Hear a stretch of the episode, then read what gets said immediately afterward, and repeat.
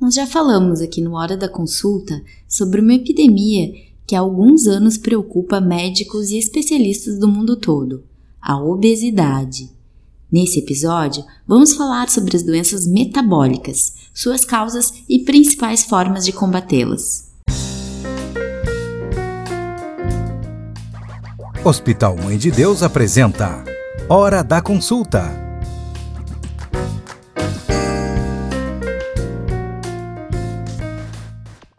Olá, bem-vindos ao podcast Hora da Consulta, um programa do Hospital Mãe de Deus, criado para levar conhecimento e informações sobre as principais dúvidas dos nossos pacientes e da comunidade em geral. Eu sou a Silvana Schmidt, da Comunicação Corporativa do hospital, e hoje recebo a médica endocrinologista do Corpo Clínico, doutora Melissa Barcelos Azevedo.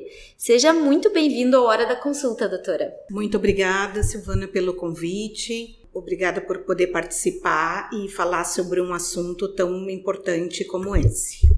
Ótimo. Então, para a gente começar, né, para quem está nos ouvindo aí, é, você poderia explicar para a gente o que é a doença metabólica? Então, de uma forma geral, as doenças metabólicas elas são divididas em dois grandes grupos, né?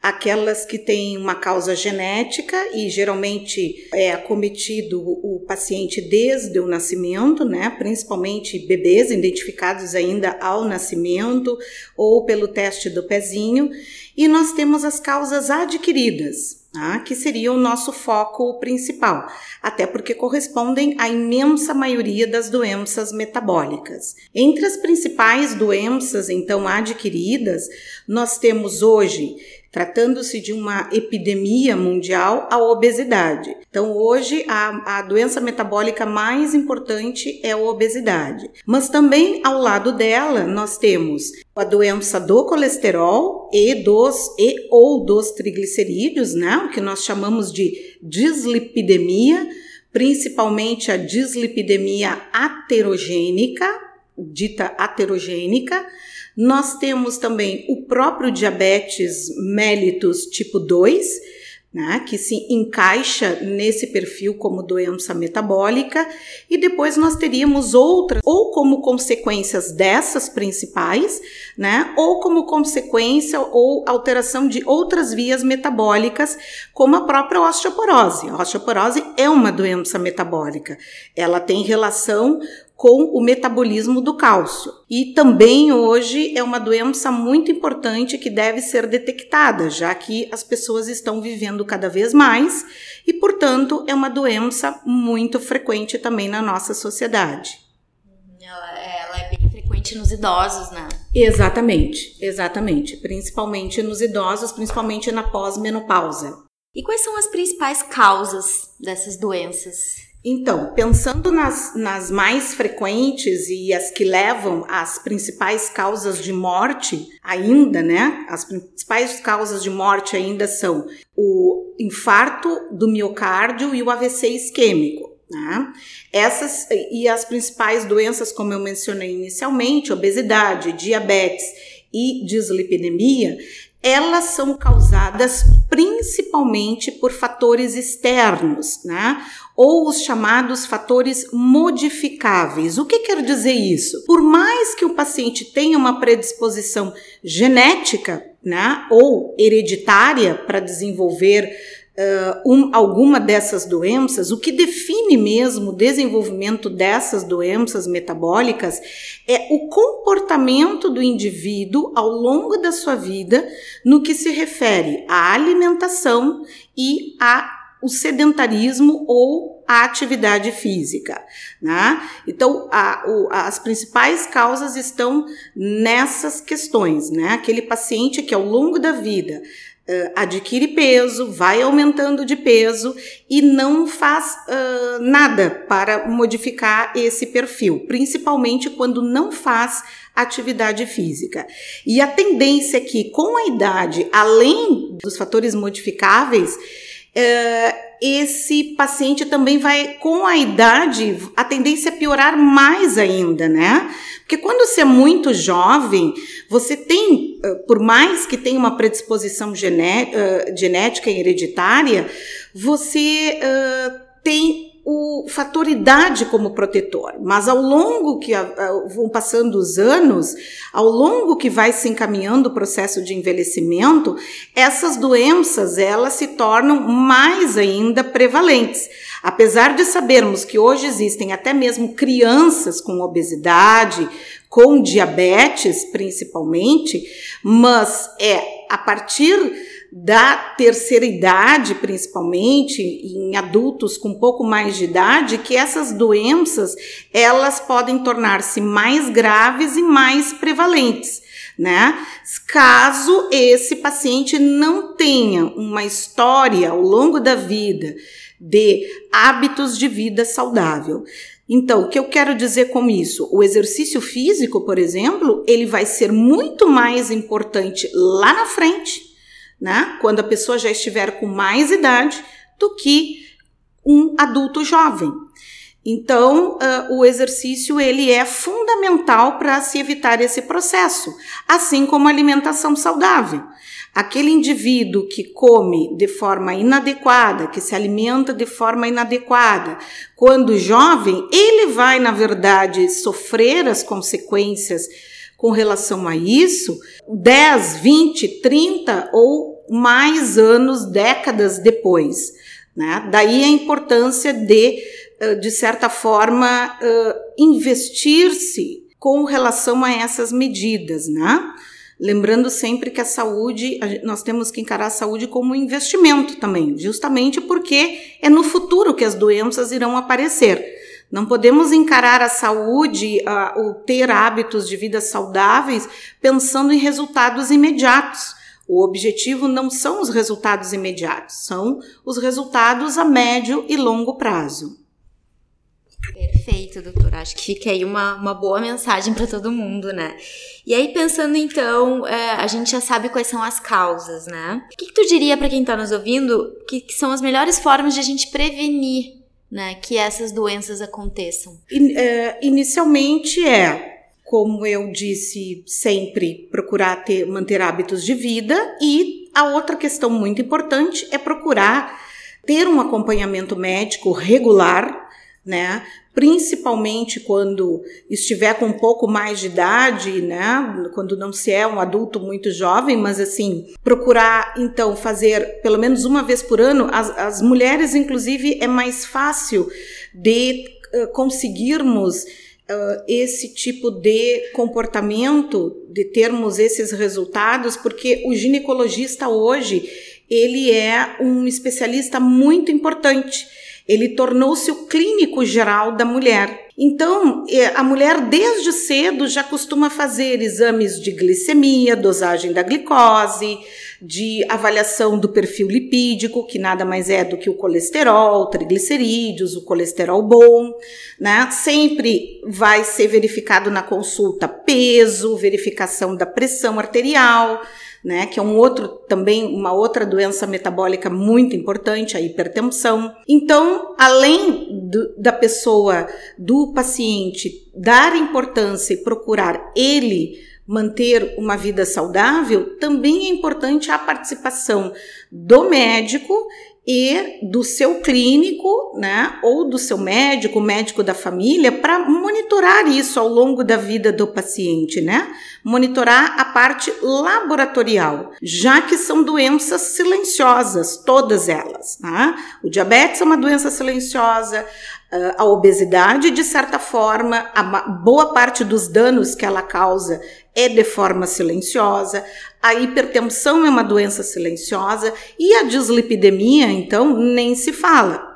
Porque a dislipidemia, a, a, a principal manifestação da dislipidemia já será o infarto, já será o derrame. Então, o paciente não terá avisos de que poderá ter um infarto ou de que poderá ter um derrame. Então, manter acompanhamento médico regular, principalmente as mulheres na pós-menopausa, quando aumenta muito o risco de doença cardiovascular em decorrência das doenças metabólicas. É de fundamental importância que as mulheres na pós-menopausa estejam com todos os seus exames adequados, que esteja com uma saúde equilibrada, tanto do ponto de vista de glicose, de lipídios, da pressão arterial, como também com relação à saúde óssea. Porque a mulher, ela antes da menopausa é mais difícil realmente por questões hormonais ela infartar, ela ter um derrame, né, um, um derrame cerebral. Porém, depois da menopausa, uh, o fator de risco iguala-se ou até supera o risco dos homens, né? Por que, que isso acontece, doutora? É porque ela, com a menopausa, ela perde a, a, ação do estrogênio, né? O estrogênio não é mais produzido. E o estrogênio, durante a vida uh, adulta da mulher, durante a vida fértil, que a gente diz, o período de fertilidade, ele é um fator protetor para o organismo em várias esferas, né?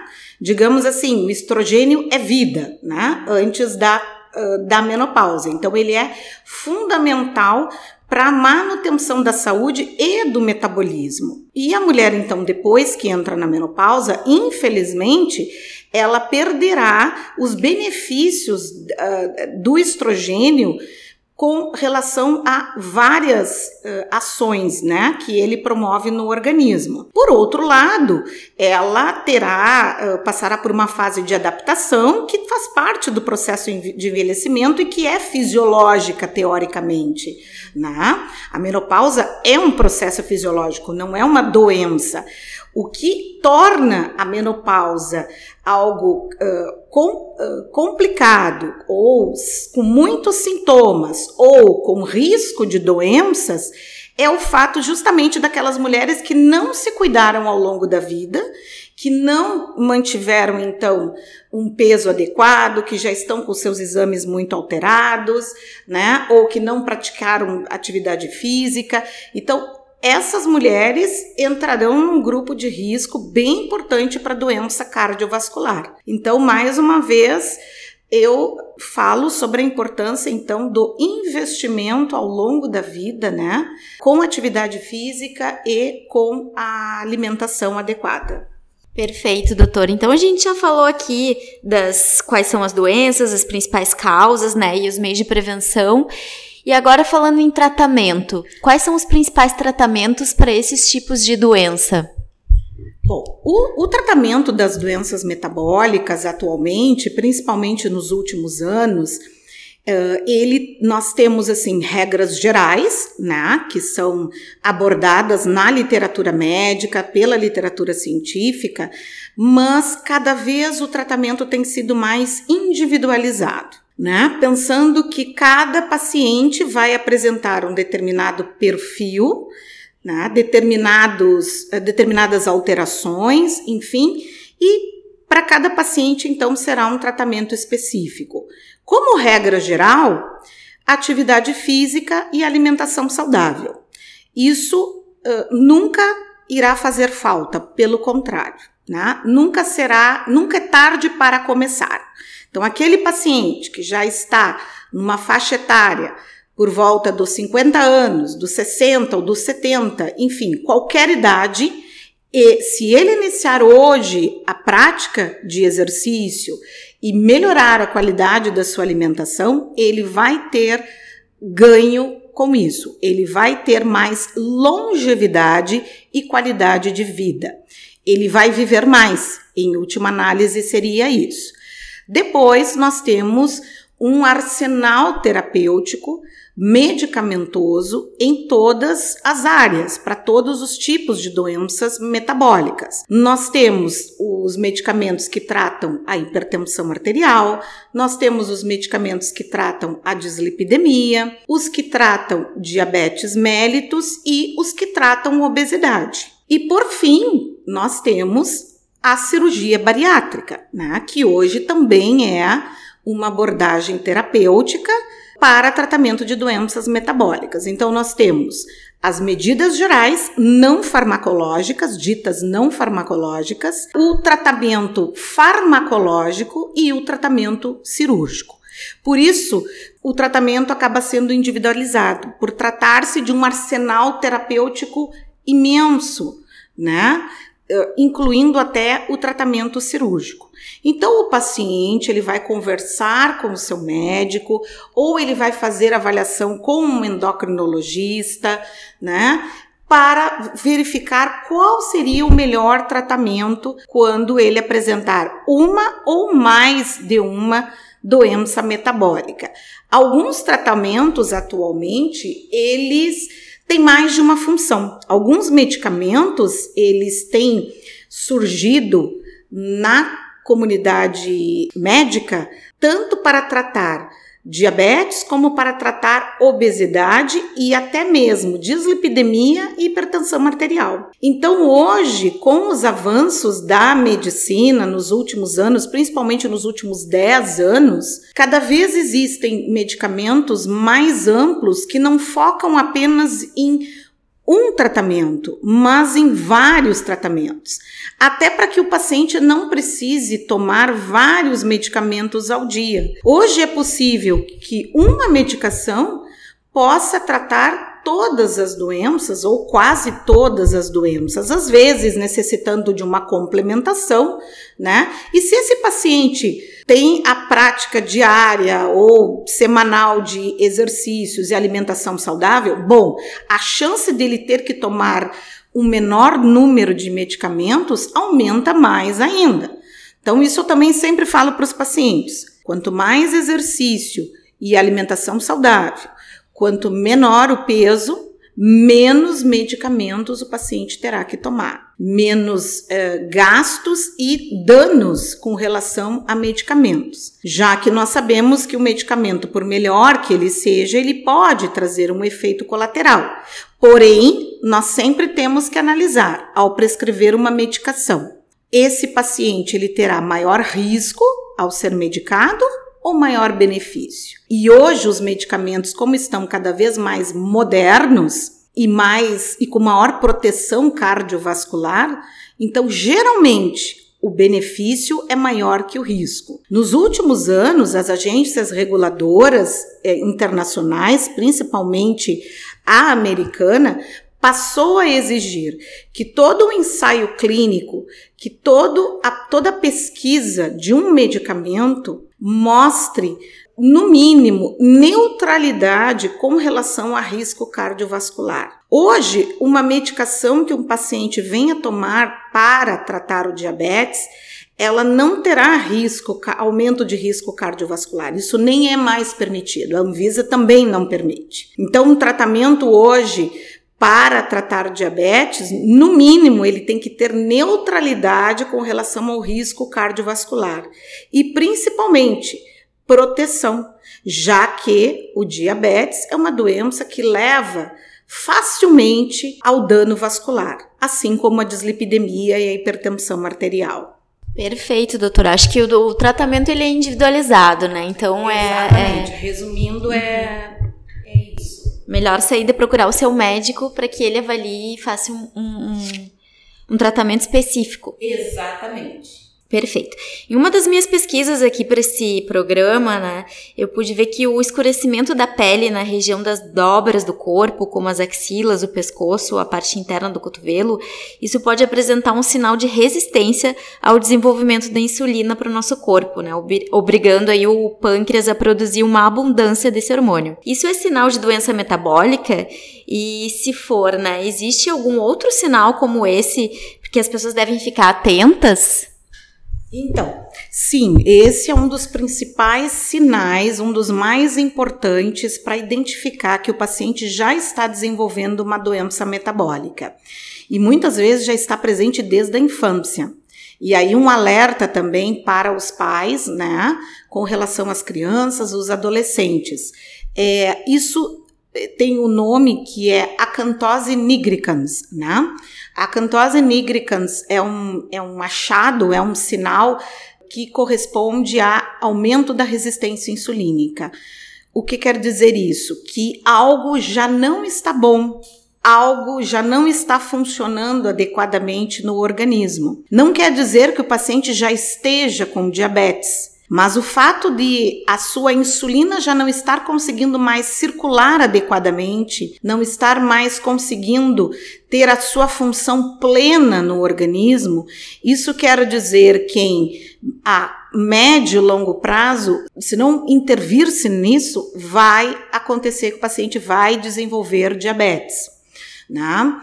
Então, uh, o mais importante, né, voltando, a questão tá, está muito relacionado ao excesso de peso ou ao sobrepeso, e esse é o principal tratamento. Não adianta passar creme, não adianta ir no dermatologista, o paciente tem que emagrecer, porque ao emagrecer, a sua insulina volta a circular uh, adequadamente de forma sadia, né? Isso é muito comum também nas mulheres, em, em, em um grupo de mulheres que apresentam outra doença metabólica, que é a síndrome de ovários policísticos.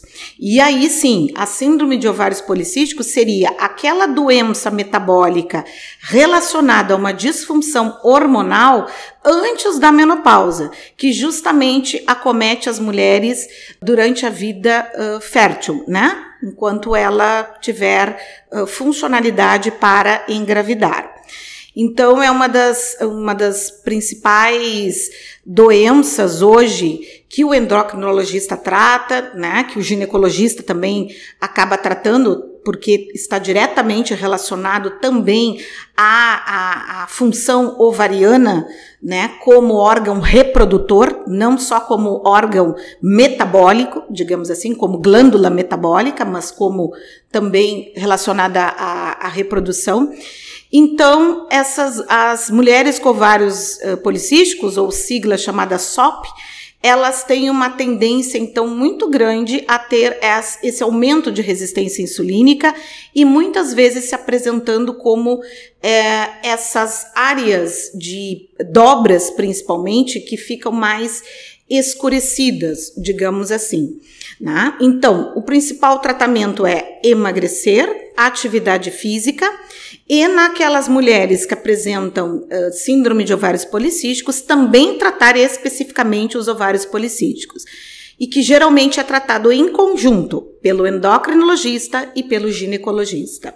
Perfeito, então, doutora. E falando da glicemia, né, que é tão importante, por que, que é importante a gente fazer o controle da glicemia? A glicemia hoje é, é um dos principais exames assim para se realizar como check-up, como rotina e deve ser realizado principalmente né, depois dos 40 anos de idade ou antes disso, se o, se o paciente tiver fatores de risco para diabetes, né? Por exemplo, uma história familiar muito forte, né, que o componente hereditário seja muito forte, que esse paciente, se for uma mulher que já tenha tido diabetes gestacional, por exemplo, quando jovem ou que tenha tido um parto e que o bebê tenha nascido muito grande, isso é um outro fator que fala a favor de resistência insulínica e de risco para diabetes.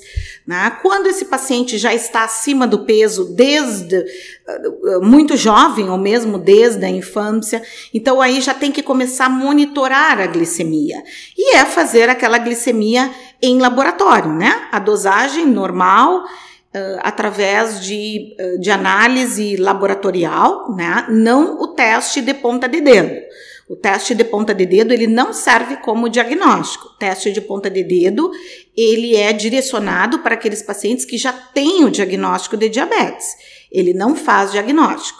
O diagnóstico de diabetes é um diagnóstico exclusivamente laboratorial, né, através da dosagem de glicemia e com determinados valores. Então, duas glicemias acima de 126 mg decilitro diagnostica diabetes ou uma acima de 200, né?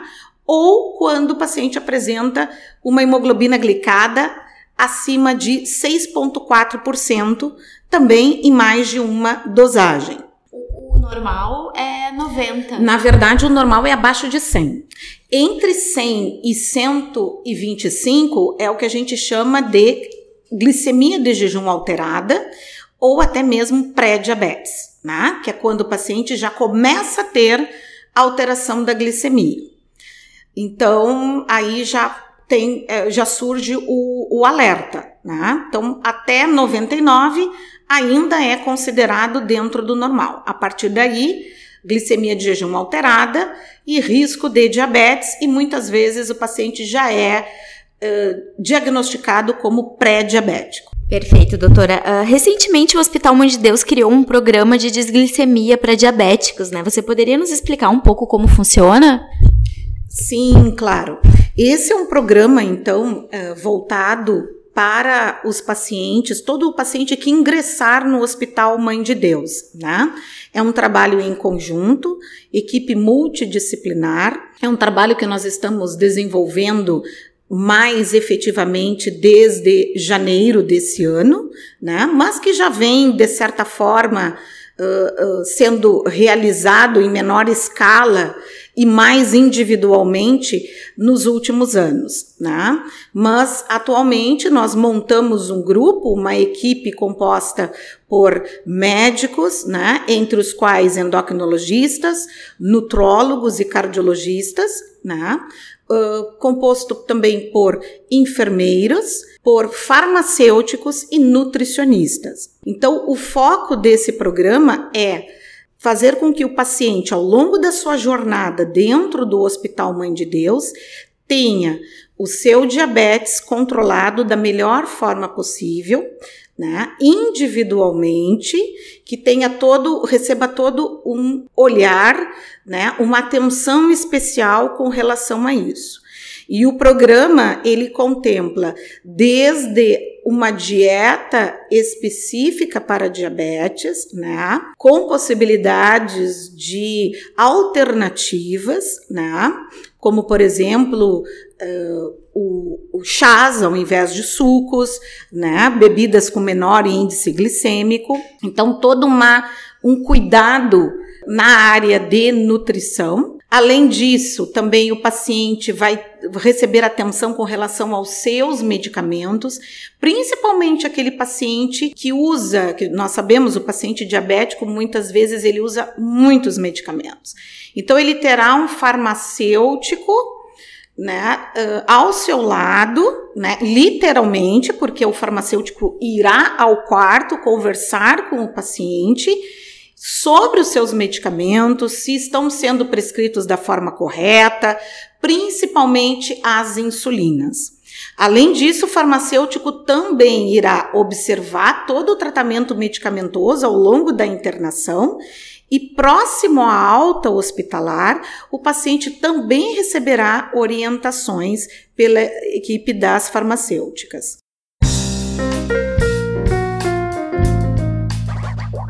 Hora da prescrição. Doutora Melissa, então a gente muitas foram as dicas que a gente falou aqui ao longo do programa sobre prevenção das doenças metabólicas, mas se você tivesse que dar apenas um conselho, aquele conselho de ouro para quem está nos ouvindo, qual seria?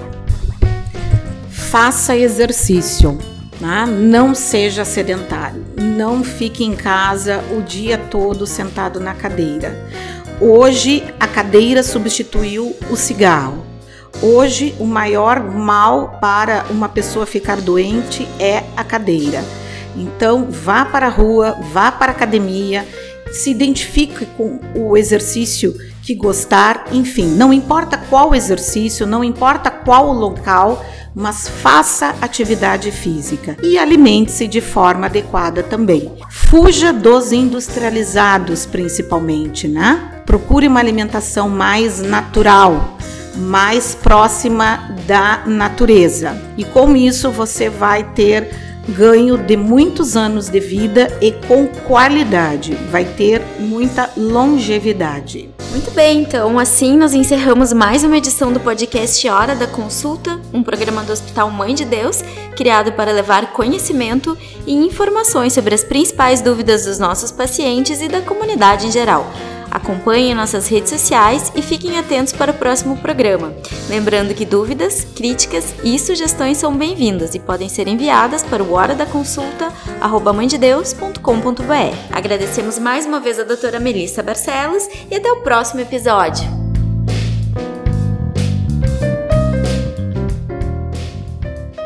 Você ouviu Hora da Consulta Oferecido por Hospital Mãe de Deus